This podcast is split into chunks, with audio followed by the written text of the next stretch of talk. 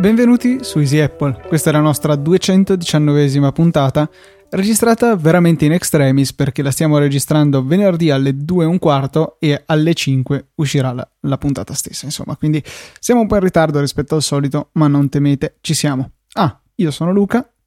E io sono Federico. Siamo sempre i soliti. Sì, sì, quelle persone là.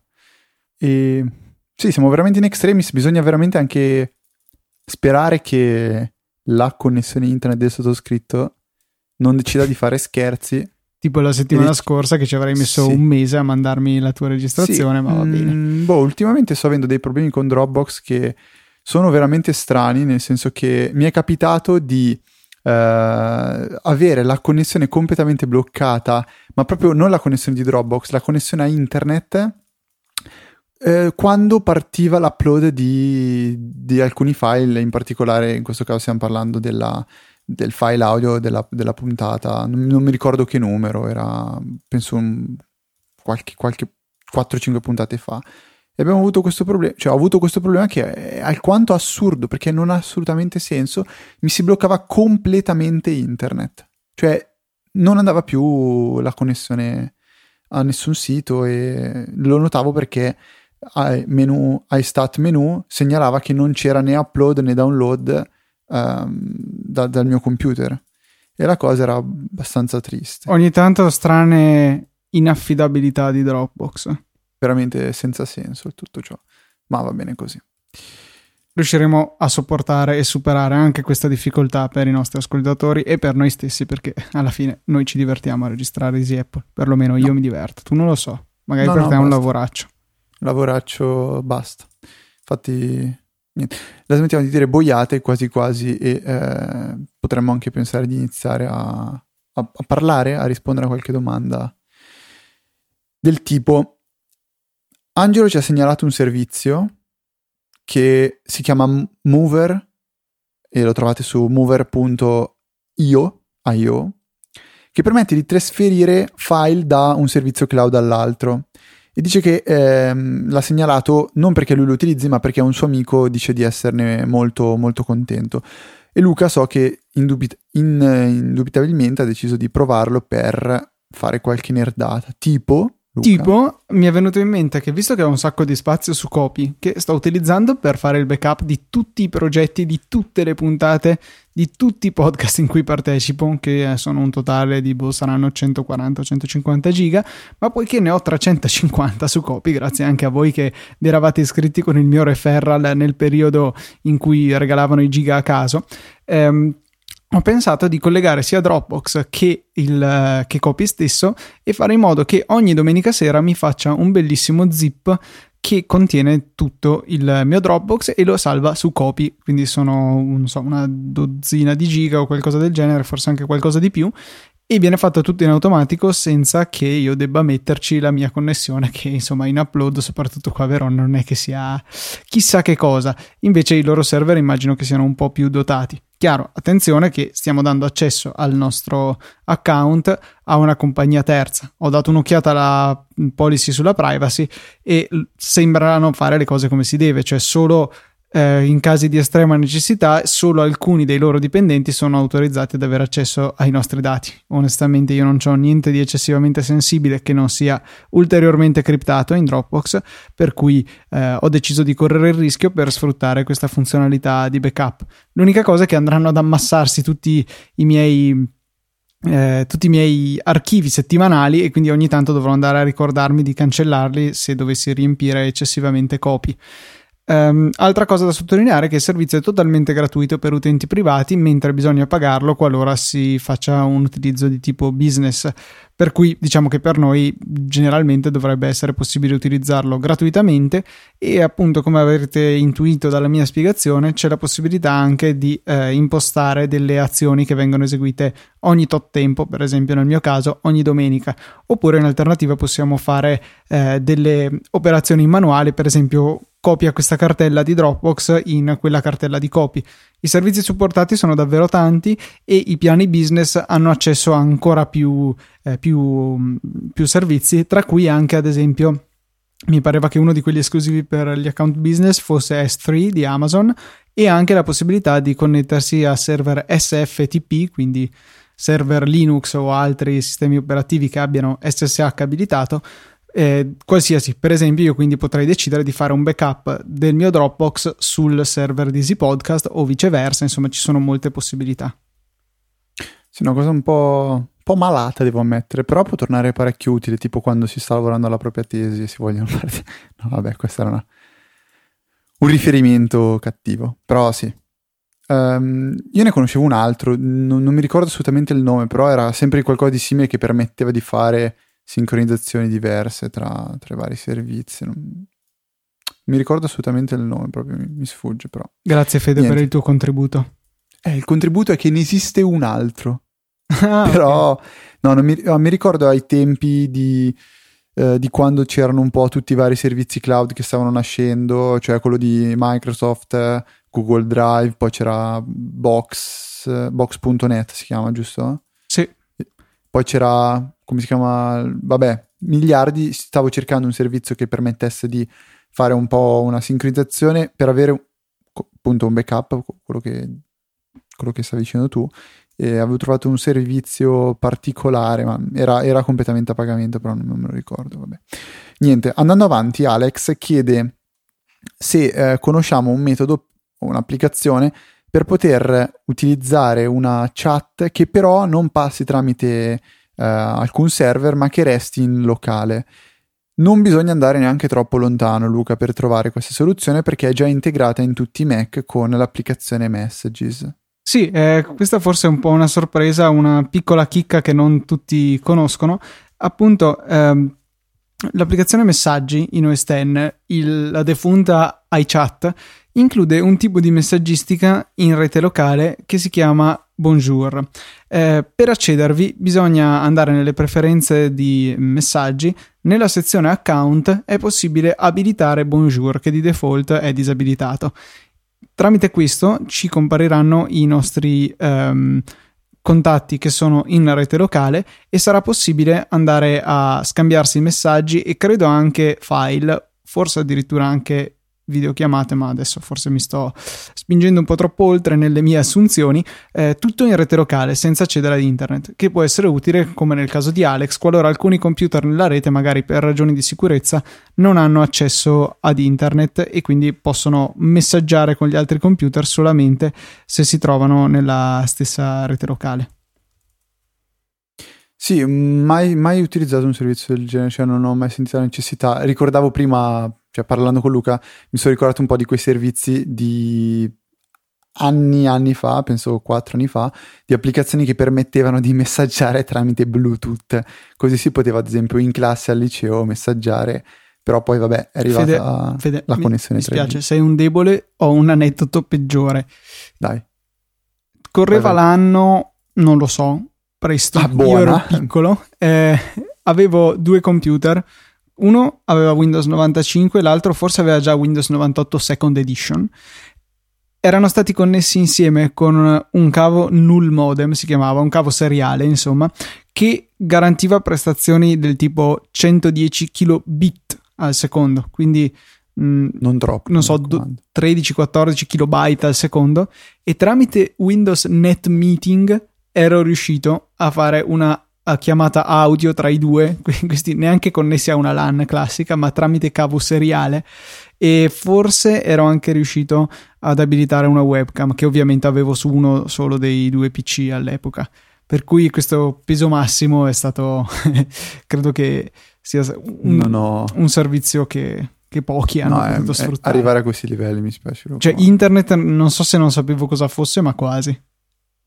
È abbastanza sintomatico tutto ciò. Eh. Eh, sì, decisamente. Fede, vogliamo ricordare una cosa ai nostri ascoltatori, che magari non tutti ce lo sanno che, che c'è la nuova applicazione di Easy Podcast. Magari vi è sfuggito i 40 minuti in cui ne abbiamo parlato la scorsa puntata. Eh, vi ricordiamo che abbiamo una nuova app sullo store che eh, è molto semplice, semplificata anche in realtà e consente di fare una cosa, ascoltare il nostro streaming 24 ore su 24 di puntate random di tutto il network. Non solo, Arrivano anche le push, che è la cosa più importante, che ci avvisano delle dirette, principalmente di Easy Apple, perché in realtà siamo gli unici che siamo così bravi da, eh, da trasmettere in diretta quando registriamo. Eh, così intrepidi forse oserei dire e potete appunto seguirci in diretta è in arrivo quando Apple si deciderà eh, ad approvarlo un aggiornamento che ripristinerà una funzione che era apprezzata dalla vecchia apps, app Easy Radio e cioè la possibilità di passare ad uno streaming a qualità ridotta per risparmiare ulteriormente mega.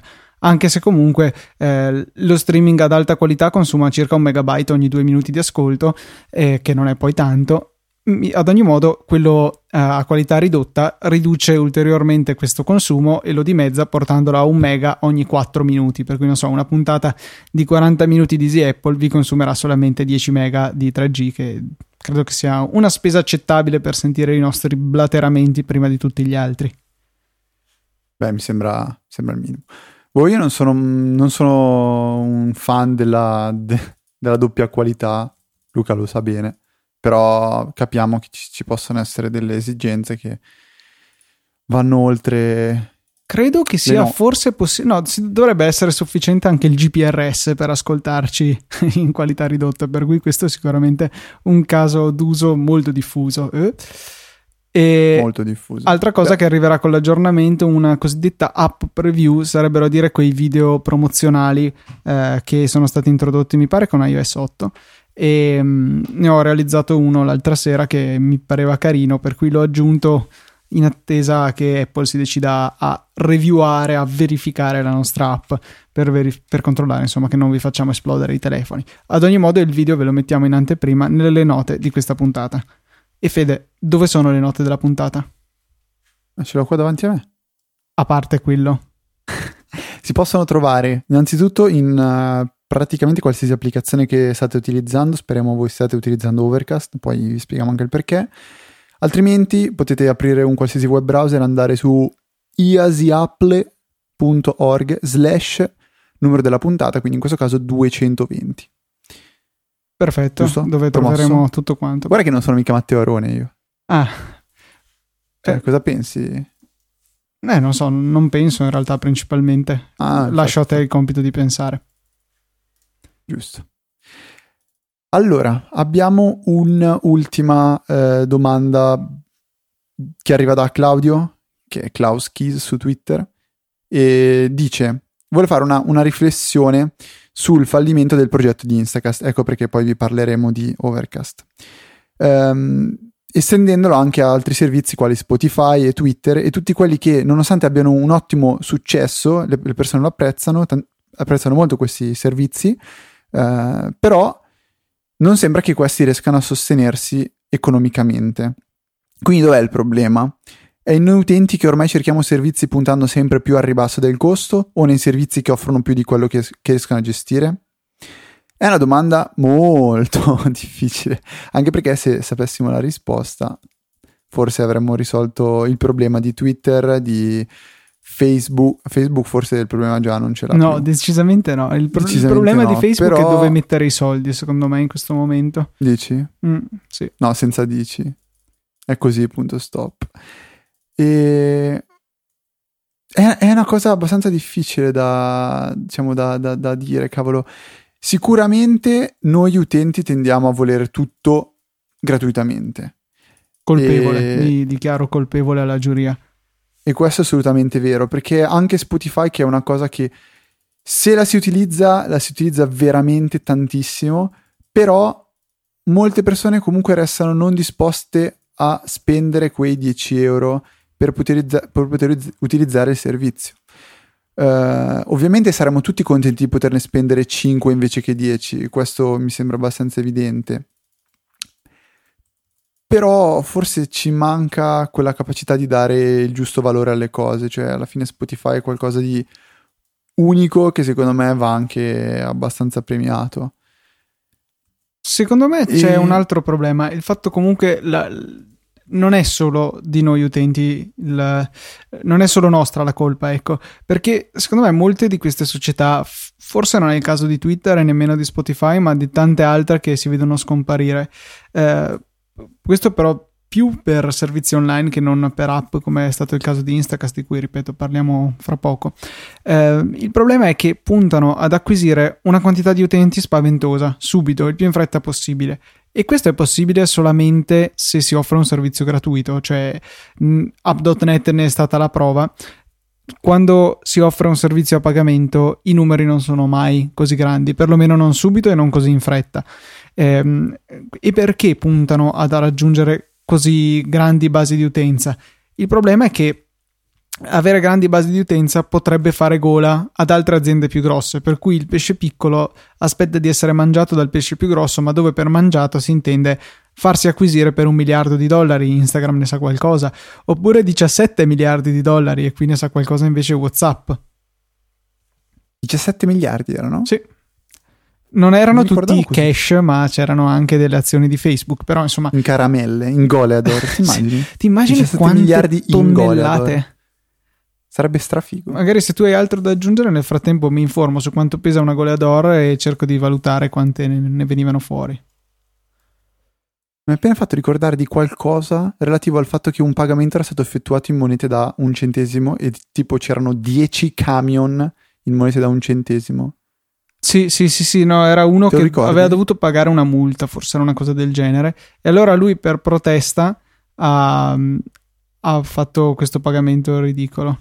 No, no, forse, no, forse comunque era, era un parago, era un, diciamo, una, come si dice, un esempio per far capire quanti soldi sarebbero stati, qu- quanti camion ci sarebbero voluti se, ad esempio, metti Facebook avesse pagato Instagram in moneta da un centesimo. Non so se è una cosa, cioè, ovviamente non è venuta veramente in questo caso Facebook, Instagram, però mi pare che fosse un esempio simile, qualcosa del genere. Tra l'altro, Luca, mi devi dei soldi perché hai perso una scommessa, visto che ho letto la chat, anzi ero lì proprio in agguato. Quindi voglio soldi. ok, ti arriverà una gole d'oro a casa. Grazie. Una. Una, no, dai, una Attenzione. confezione da due, che peraltro due pesano 7 grammi, per cui assumerò 10 grammi per la confezione. È molto generosa come cosa. Mm-hmm. Vabbè.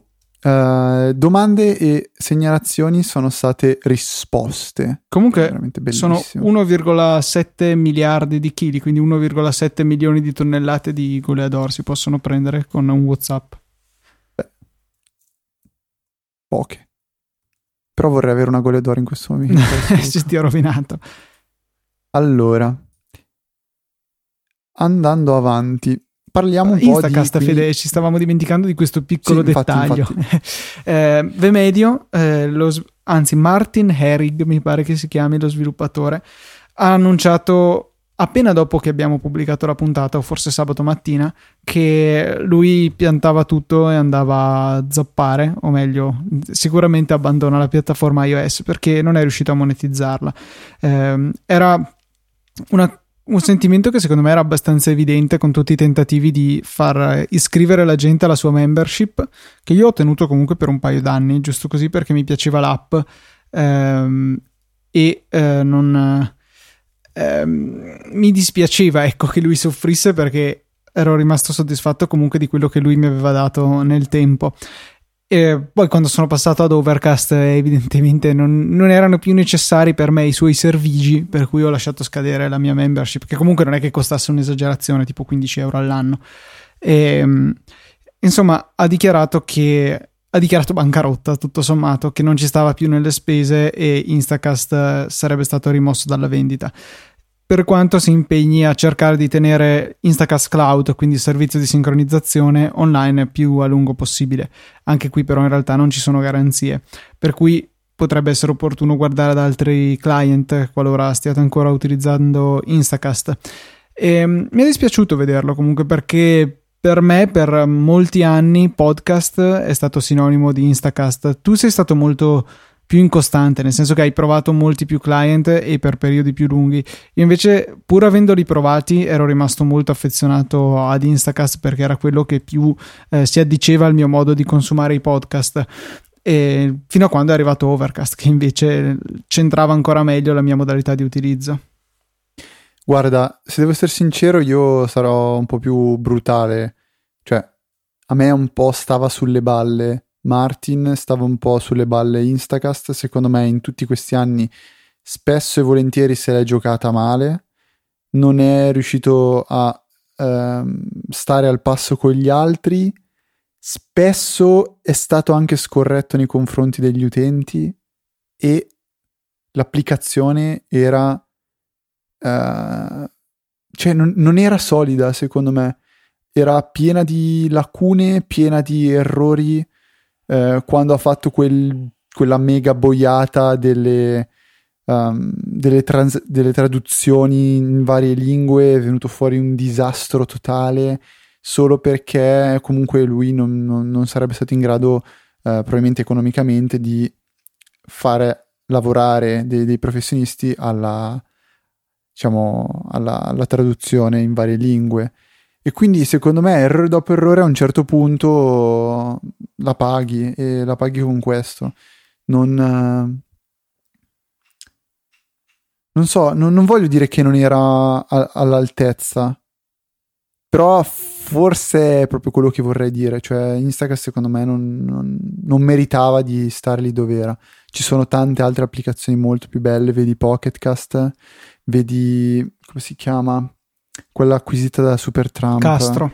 Castro cioè applicazioni molto più belle poi è arrivata Overcast uh, Instacast secondo me semplicemente non c'è era Downcast poi che ha quella bella grafica. Downcast a me non è mai piaciuta. Tranne per un po' che ti piaceva Però... un sacco che tu continui a rinnegare mm. il tuo periodo Downcast ma in realtà mi spiace ci sono io a sbugiardarti in diretta. Mm, non me lo ricordo sinceramente eh sì, vabbè comunque non è importante. Diciamo che comunque ehm, c'è un'ampia scelta sull'App Store. Eh, ci sono app che secondo me riescono a ricalcare bene il profilo di utilizzo di più o meno qualunque ascoltatore di podcast, dal più occasionale al più sfegatato.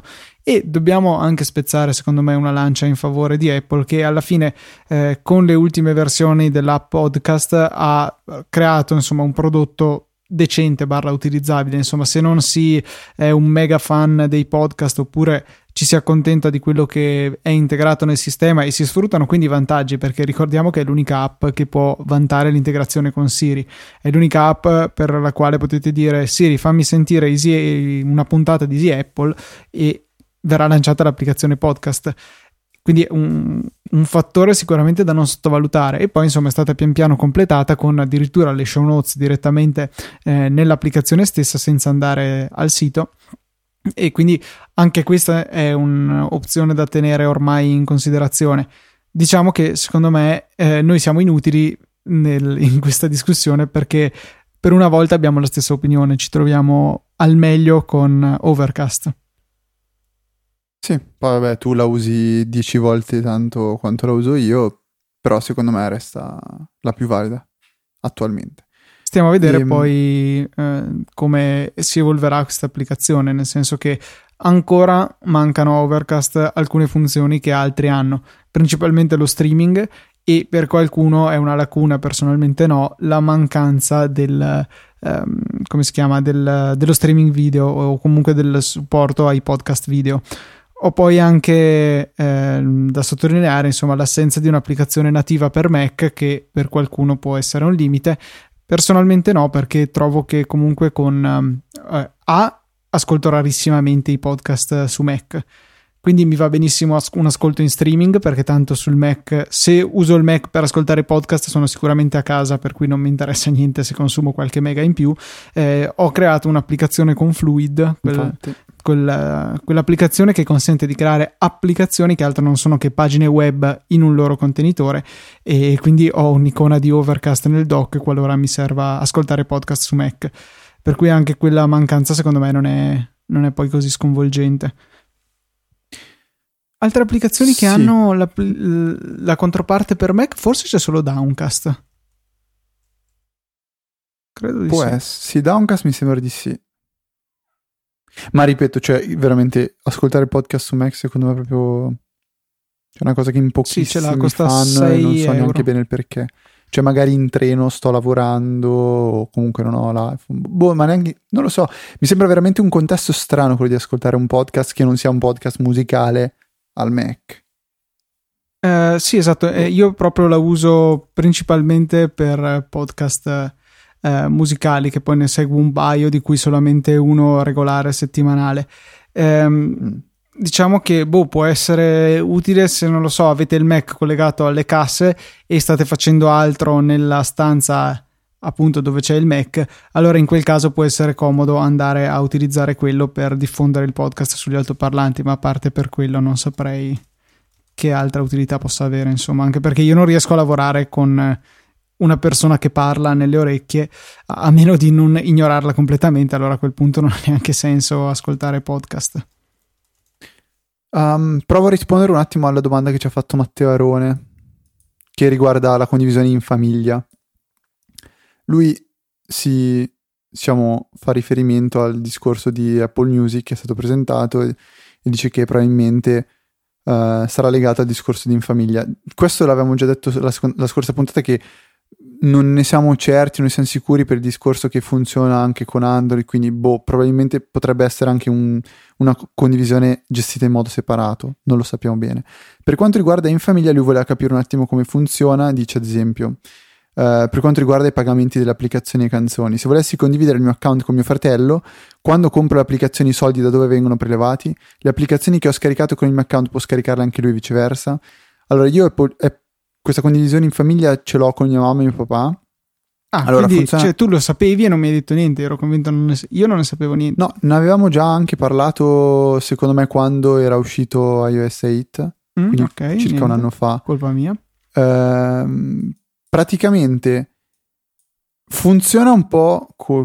Eh? Avete capito? Nel senso che nel momento in cui io decido di accettare qualcuno all'interno della mia condivisione famiglia, devo indicare qual è la mail de- della, de- della persona desiderata. Dopodiché bisogna effettuare una sorta di conferma inserendo la propria password sul, eh, sull'account, ehm, su, su, diciamo, su, un dispositivo legato all'account che si vuole associare alla propria famiglia. È una sorta di, di verifica. Dopodiché c'è un momento di stallo totale in cui si vede che l'utente è stato accettato nella famiglia, ma lui non può ancora vedere tutte le varie applicazioni o canzoni scaricate dall'account eh, da amministratore, che quindi in questo caso è il mio. Dopodiché, cosa succede? Succede che io, amministratore, posso decidere cosa possono fare le altre persone, cioè posso decidere se il mio papà è, ehm, è in grado di, ehm, per esempio, effettuare dei pagamenti. Quindi se lui vuole acquistare un'applicazione ehm, e io gli do il permesso, lui può farlo. E essendo legato al mio account i soldi vengono prelevati dalla mia carta o il mio credito ehm, dell'iTunes Store. Sto guardando in questo, in questo esatto istante per capire se è possibile anche modificare. Um, esatto, ci sono pratica- c'è un metodo di pagamento che viene condiviso e si può modificare tra, eh, le, tra, tra le varie impostazioni. Poi sì, quello che ho già detto, si può ehm, diciamo abilitare la possibilità di rendere una, un, una persona, eh, si dice, qui viene indicata come parent, parent quindi come genitore, eh, e attivato dà la possibilità di fare richieste di uh, acquisto uh, per, per, quanto riguarda applicazioni e canzoni. Dopodiché verranno ci sarà praticamente eh, all'interno dell'App Store la sezione delle applicazioni acquistate da ogni singolo utente.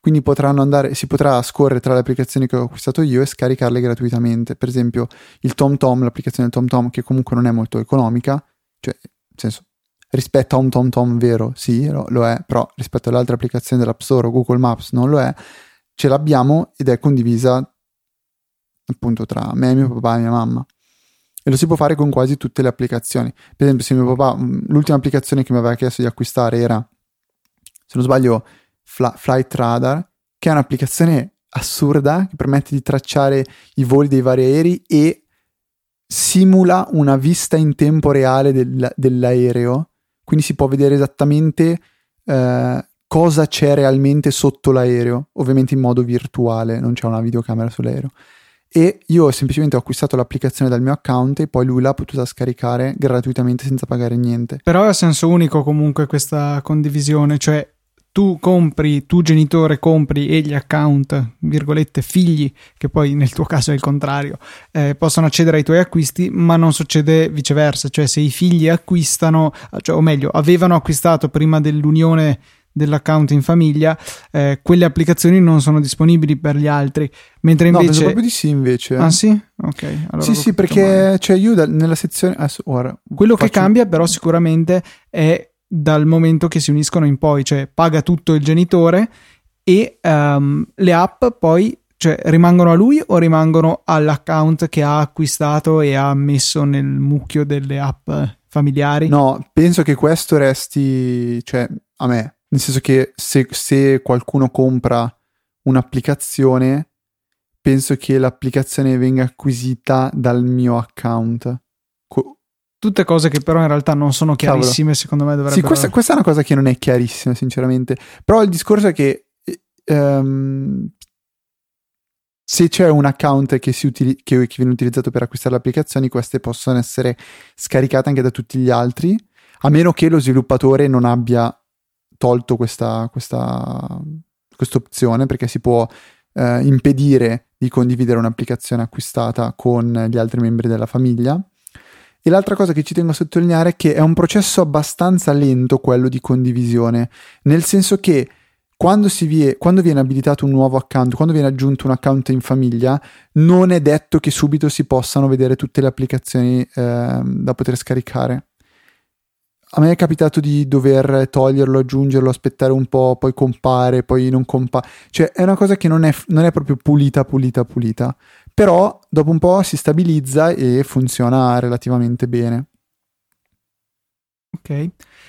Un'altra piccola novità, eh, che credo che sia relativa per ora solo ad iOS 9, è che hanno cambiato la visualizzazione delle app per Apple Watch, o meglio, degli screenshot della parte Apple Watch delle app che andiamo a vedere insomma sull'App Store e come l'hanno cambiato? Beh esattamente come aveva su- suggerito il nostro amico Andrea Cau di cui vi linkerò di nuovo il, eh, l'articolo nelle note della puntata e eh, appunto come suggeriva lui sono stati aggiunti degli stondaggi per simulare un po' la presenza del watch senza mostrare gli angoli eh, acuzzi a 90 gradi eh, tipici del display che effettivamente è montato sull'orologio, quindi dà più un'illusione di vedere l'app come la vedremo sull'orologio adesso. Sì, non avevo, non avevo neanche notato questa cosa qua. Una, l'ho visto twittato ieri, forse da Viticci addirittura, non lo so. Eh, comunque interessante, chissà se hanno proprio letto il post di Andrea oppure se è stata una realizzazione di qualcun altro, un'altra lampadina che si è accesa in Apple. Mm-hmm. Che gioia, Dici Fede, che... ti, ti, colpisce no, moltissimo. No, no, ci stavo pensando, no, ci stavo pensando se, cioè, può essere alla fine che loro uh, vedano queste idee in giro per internet e poi le, le, le, implementino, però ovviamente non facciano riferimenti, perché io stavo proprio, ho fatto quel perché stavo pensando a uh, Fabrizio Rinaldi che aveva uh, qualche settimana fa twittato uno screenshot di iOS 9 in cui si vede che da Spotlight, quando si cerca un contatto, è possibile direttamente chiamarlo, mandargli un messaggio o una, una email, forse anche. Nel senso che di fianco, adesso abbiamo soltanto il nome. Se io apro Spotlight e scrivo Luca, mi viene fuori Luca Zorzi, posso soltanto selezionare il contatto e viene aperta la rubrica. Se invece con iOS 9 ci sarà di fianco a Luca un tastino con una cornetta e uno con un messaggio, se non sbaglio, dove è possibile far partire direttamente una chiamata o un messaggio. E questo era un mock-up che aveva fatto anche Fabrizio Rinaldi ed è stato implementato nel modo qua, quasi identico. E quindi non so se mi viene il dubbio che magari qualcuno di Apple abbia visto questo mock-up, ok, che di Fabrizio Rinaldi poteva essere anche di, di Pippo Baudo, non so perché mi è venuto Pippo Baudo, e ehm, lo implementino, però non, non, non penso facciano, non, pensano, non penso possano mettersi a fare dei riferimenti e dire ah sì sì, eh, grazie a Fabrizio Rinaldi per il consiglio e quindi può essere che abbiano. Beh, come lo fanno per le vulnerabilità di sicurezza in cui citano il ricercatore, secondo me potrebbero farlo anche per questo. Sì, è che. Boh, cioè la, la- la- la vulnerabilità viene esplicitamente segnalata da una persona, mentre lì il mock-up può essere che l'abbiano fatto due o tre persone, qualcosa di diverso. Poi comunque eh, la vulnerabilità è quella, evidentemente. Mentre il mock-up può essere un'idea, poi però l'abbiamo modificata, non è vero, ci avevamo già lavorato noi, non, non lo so, non la vedo una cosa molto Mm, sì, effettivamente è più opinabile rispetto a segnalare un bug di sicurezza e allora sei quasi certamente stato tu insomma Eh. a scoprirlo. Sì, sì, sì, sì. Allora, non abbiamo parlato di una cosa che è uscita due settimane fa, cioè la L'app di Podcast. di- No, No, basta. quella Luca, qualcosina l'abbiamo detto. No, allora, è l'applicazione di Tweetbot per Mac che si è aggiornata con un aggiornamento completamente gratuito. È stata anche in sconto per un po' di tempo, se non sbaglio 13 euro. No, no, è il nuovo prezzo quello. Ah, il nuovo prezzo, perfetto. L'applicazione a me inizialmente non è piaciuta tantissimo, cioè l'interfaccia grafica, boh, tu- tutto sommato quella di prima era, era ancora molto bella. E a livello di funzionalità non ci sono stati dei grossi stravolgimenti. Apprezzo tantissimo come è stata riwo- ehm, rilavorata, riworkata, stavo dicendo sì, eh, rilavorata la gestione di diverse tab, quindi si possono tenere 3, 4, 5 diverse tab affiancate. A me è tornato molto utile durante il, il saggio live. Saggio live, come si se non mi ricordo mai. Sì, saggio live se non sbaglio. Ehm, durante il WWDC perché avevo diverse tab aperte, tutte però una affiancata all'altra con le menzioni, eh, i tweet con l'hashtag WWDC, i tweet con l'hashtag saggio live, eh, la, la- la- cronologi- la- timeline normale, avevo tutto sotto controllo. Mi ricorda molto, come si chiama quell'applicazione con il logo giallo, TweetDeck? Eh, no, Twitter. comunque non è giallo, è un uccellino di Twitter. Era giallo però il logo, me lo ricordo. No, è azzurro. No, era giallo. Ah, sì, può essere. Boh, ho questo, questo ricordo flash. Ehm, tutto sommato è Tweetbot, cioè la classica Tweetbot, aggiornata graficamente in modo che sia un po' più conforme con i canoni di Yosemite e che funziona bene. Cioè, Come prima, in realtà, non che prima. c'è avesse- poco da dire. eh, sono contento che non abbiano messo questo aggiornamento a pagamento perché tutto sommato è un po'. Se dico un'eresia, è un po' come riacquistare la stessa applicazione. Perché secondo me a livello di funzionalità non c'è un grossissimo cambiamento. Sicuramente dal punto di vista dell'interfaccia grafica c'è stato un, un redesign, diciamo, importante. Aspetto però un po' più con ansia l'applicazione per iPhone barra iPad che sarà universale, che è stata annunciata penso ormai 14-15 anni fa e non è ancora arrivata. Correva l'anno 1276. Sarebbe interessante sapere cosa è successo in realtà nel 1276, però credo che non lo sapremo mai. Beh, basta aprire Wikipedia e scrivere 1276. Sì, sul serio? Sì. Adesso ci provo. 1276. Cioè, ci stiamo veramente provando. Allora, l'anno dei quattro papi, 21 gennaio, dopo la morte di Gregorio X, Pietro di Tarantasia div- diviene papa con il nome di Innocenzo V. 11 luglio, dopo la morte di Innocenzo V, Ottobono Fieschi è eletto papa con il nome di Adriano V. E quindi Adriano V è stato eletto qualche anno prima, però nel giorno del mio compleanno. Ah, Posso dire che bene. quindi è il mio papa preferito. Ora, probabilmente ho fatto una stupidata a dirlo, poi andrò a vedere, si sarà macchiato dei peggiori crimini, però... E 8 o 15 settembre, Ok, dopo basta, la morte basta, di Adriano Fede. V, conclave legge papa Pietro Ispano che assume il nome Giovanni XXI. Se ti interessa, è nato Cristoforo II di Danimarca e Margherita di Lussemburgo. E poi anche Abu Said Uthman II, Fede... è morto Papa Gregorio X. Ehm, sì, un po' di gente è morta, un po' di gente è nata.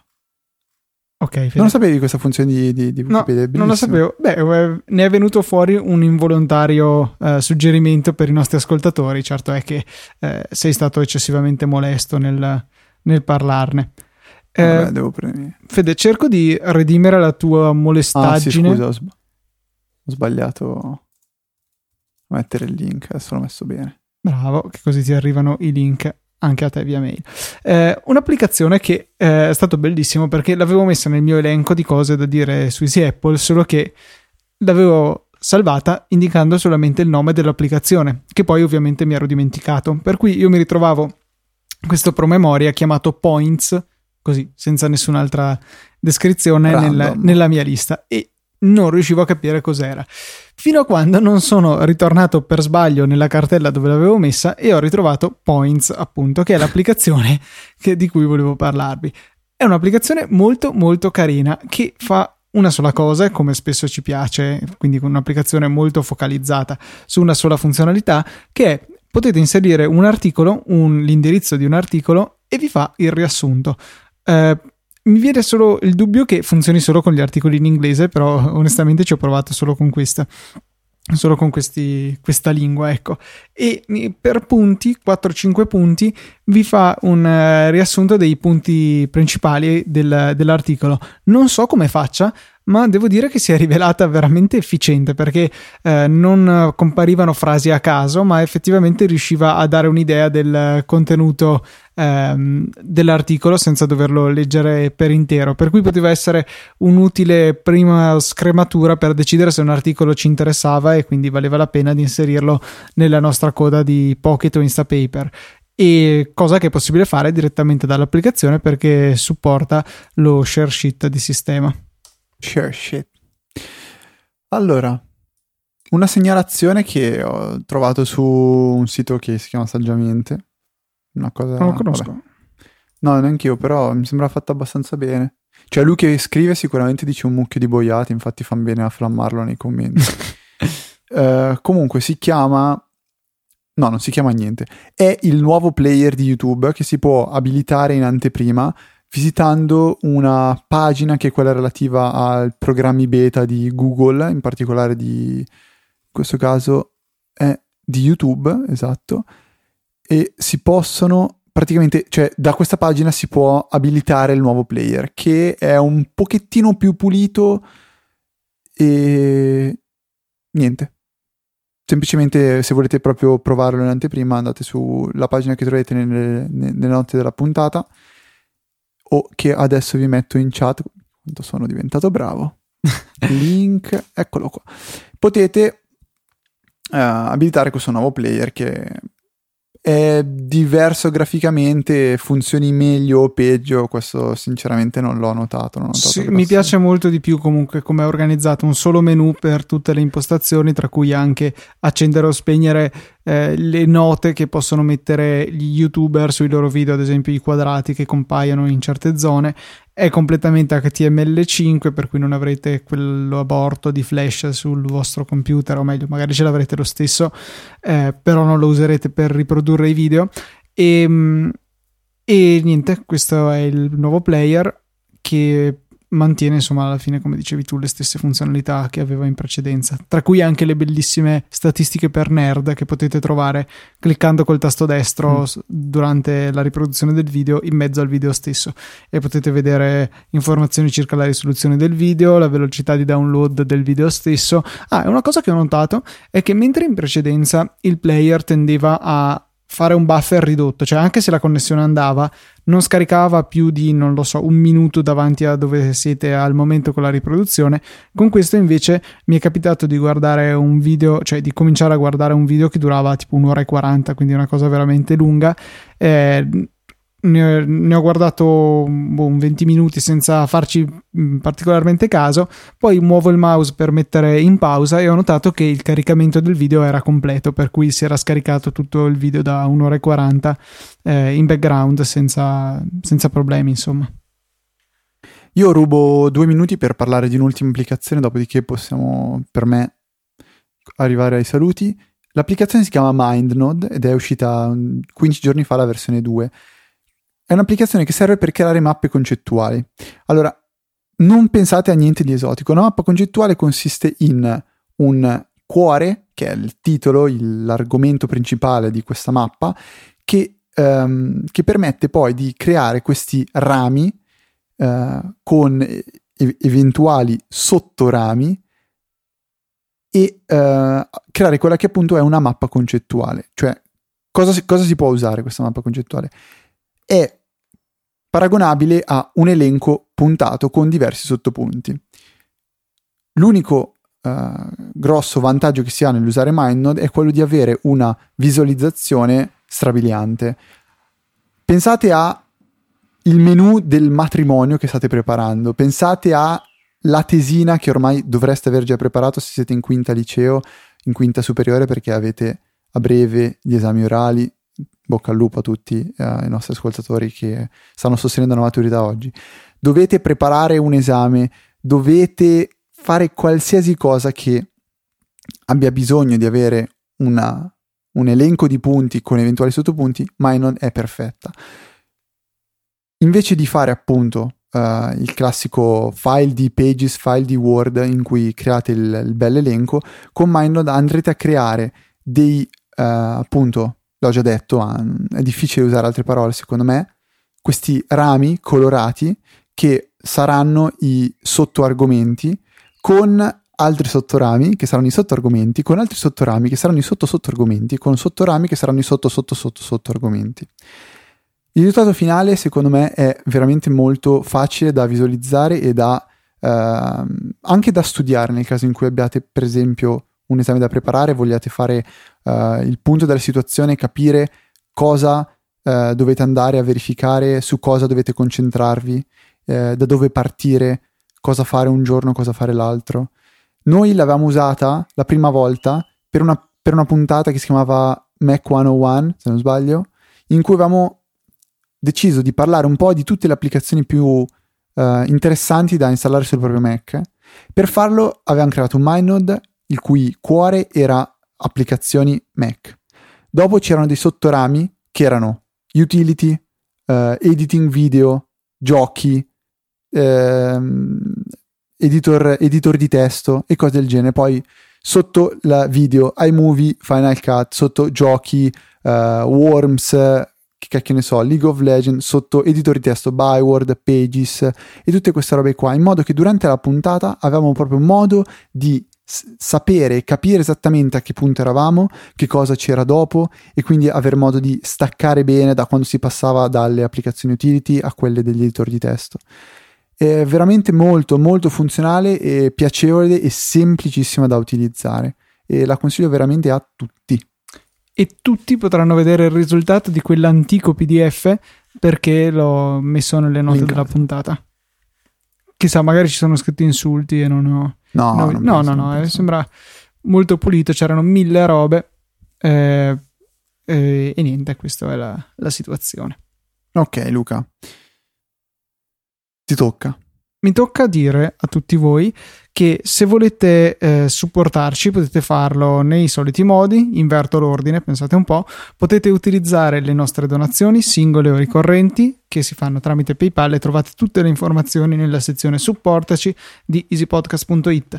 Se invece volete contribuire ma non volete spendere dei soldi e ci può stare, potete comprare le applicazioni tramite i nostri link che trovate in fondo alle note di ogni puntata. Eh, ricordo ancora una volta che vanno bene per qualunque app, voi ah, cliccate su un link a caso, vi si apre l'App Store, dopodiché cercate quello che veramente vi interessa e poi eh, possiamo, potete invece utilizzare l'altro grande servizio che abbiamo, cioè Amazon. Cliccate su un link di un prodotto oppure per andare direttamente sull'home page di Amazon e eh, sarà eh, possibile appunto acquistare quello che volete dandoci una piccola percentuale.